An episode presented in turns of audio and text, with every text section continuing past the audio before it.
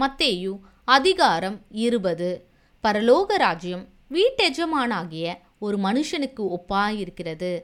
அவன் தன் திராட்சை தோட்டத்துக்கு வேலையாட்களை அமர்த்த அதிகாலையிலேயே புறப்பட்டான். வேலையாட்களுடன் நாள் ஒன்றுக்கு ஒரு பணம் கூலி பேசி அவர்களை தன் திராட்சை தோட்டத்துக்கு அனுப்பினான். மூன்றாம் மணி வேளையிலும் அவன் புறப்பட்டு போய் கடை தெருவிலே சும்மா நிற்கிற வேறு சிலரை கண்டு நீங்களும் திராட்சை தோட்டத்துக்கு போங்கள். நியாயமானபடி உங்களுக்கு கூலி கொடுப்பேன் என்றான். அவர்களும் போனார்கள். மறுபடியும் ஆறாம் ஒன்பதாம் மணி வேளையிலும் அவன் போய் அப்படியே செய்தான். பதினோராம் மணி வேளையிலும் அவன் போய் சும்மா நிற்கிற வேறு சிலரை கண்டு நீங்கள் பகல் முழுவதும் இங்கே சும்மா நிற்கிறது என்ன? என்று கேட்டான். அதற்கு அவர்கள் ஒருவனும் எங்களுக்கு வேலையிடவில்லை என்றார்கள்.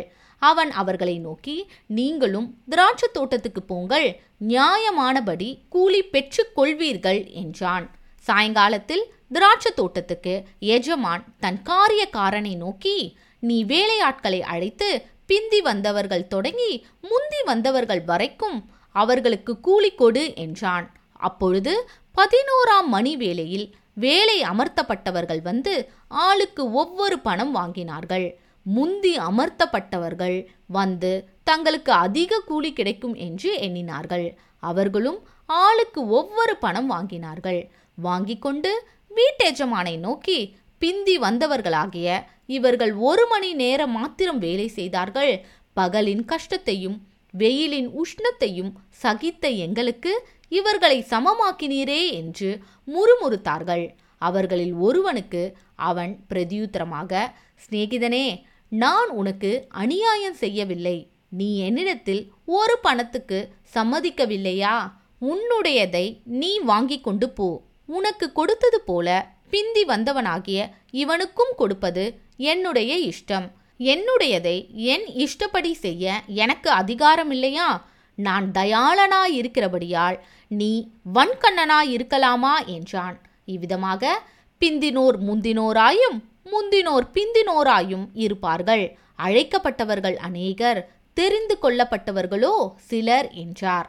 இயேசு எருசலேமுக்கு போகும்போது வழியிலே பன்னிரண்டு சீஷரையும் தனியே அழைத்து இதோ எருசலேமுக்கு போகிறோம். மனுஷகுமாரன் பிரதான ஆசாரியரிடத்திலும் வேத பாரகரிடத்திலும் ஒப்பு கொடுக்கப்படுவார் அவர்கள் அவரை மரண ஆக்கினைக்குள்ளாக தீர்த்து அவரை பரியாசம் பண்ணவும் வாரினால் அடிக்கவும் சிலுவையில் அறையவும் புறஜாதியாரிடத்தில் ஒப்பு கொடுப்பார்கள் ஆகிலும் மூன்றாம் நாளிலே அவர் உயிரோடே எழுந்திருப்பார் என்றார். அப்பொழுது செபதேயுவின் குமாரருடைய தாய் தன் குமாரரோடு கூட அவரிடத்தில் வந்து அவரை பணிந்து கொண்டு உம்மிடத்தில் ஒரு விண்ணப்பம் பண்ண வேண்டும் என்றாள்.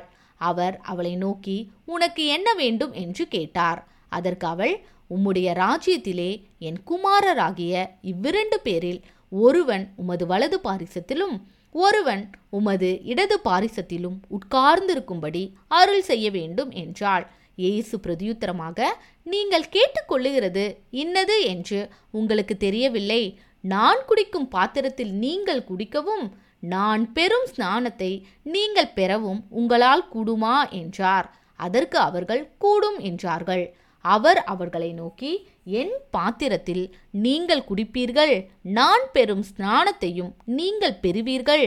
ஆனாலும் என் வலது பாரிசத்திலும் என் இடது பாரிசத்திலும் உட்கார்ந்திருக்கும்படி என் பிதாவினால் எவர்களுக்கு ஆயத்தம் பண்ணப்பட்டிருக்கிறதோ அவர்களுக்கே அல்லாமல் மற்றொருவருக்கும் அதை அருளுவது என் காரியமல்ல என்றார்.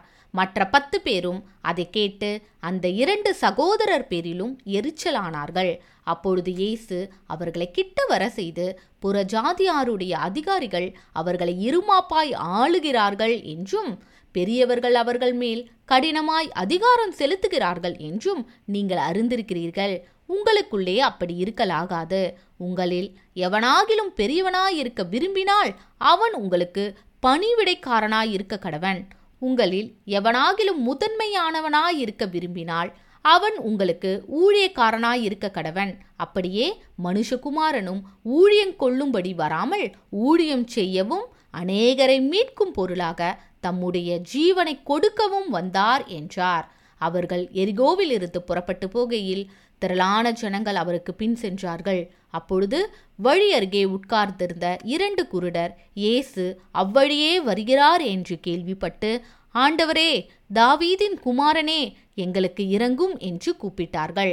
அவர்கள் பேசாதிருக்கும்படி ஜனங்கள் அவர்களை அதட்டினார்கள். அவர்களோ ஆண்டவரே தாவீதின் குமாரனே எங்களுக்கு இறங்கும் என்று அதிகமாய் கூப்பிட்டார்கள். எய்சு நின்று அவர்களை தம்மிடத்தில் அழைத்து நான் உங்களுக்கு என்ன செய்ய வேண்டும் என்றிருக்கிறீர்கள் என்றார். அதற்கு அவர்கள் ஆண்டவரே எங்கள் கண்களை திறக்க வேண்டும் என்றார்கள். இயேசு மனதுருகி அவர்கள் கண்களை தொட்டார். உடனே அவர்கள் பார்வையடைந்து அவருக்கு பின் சென்றார்கள்.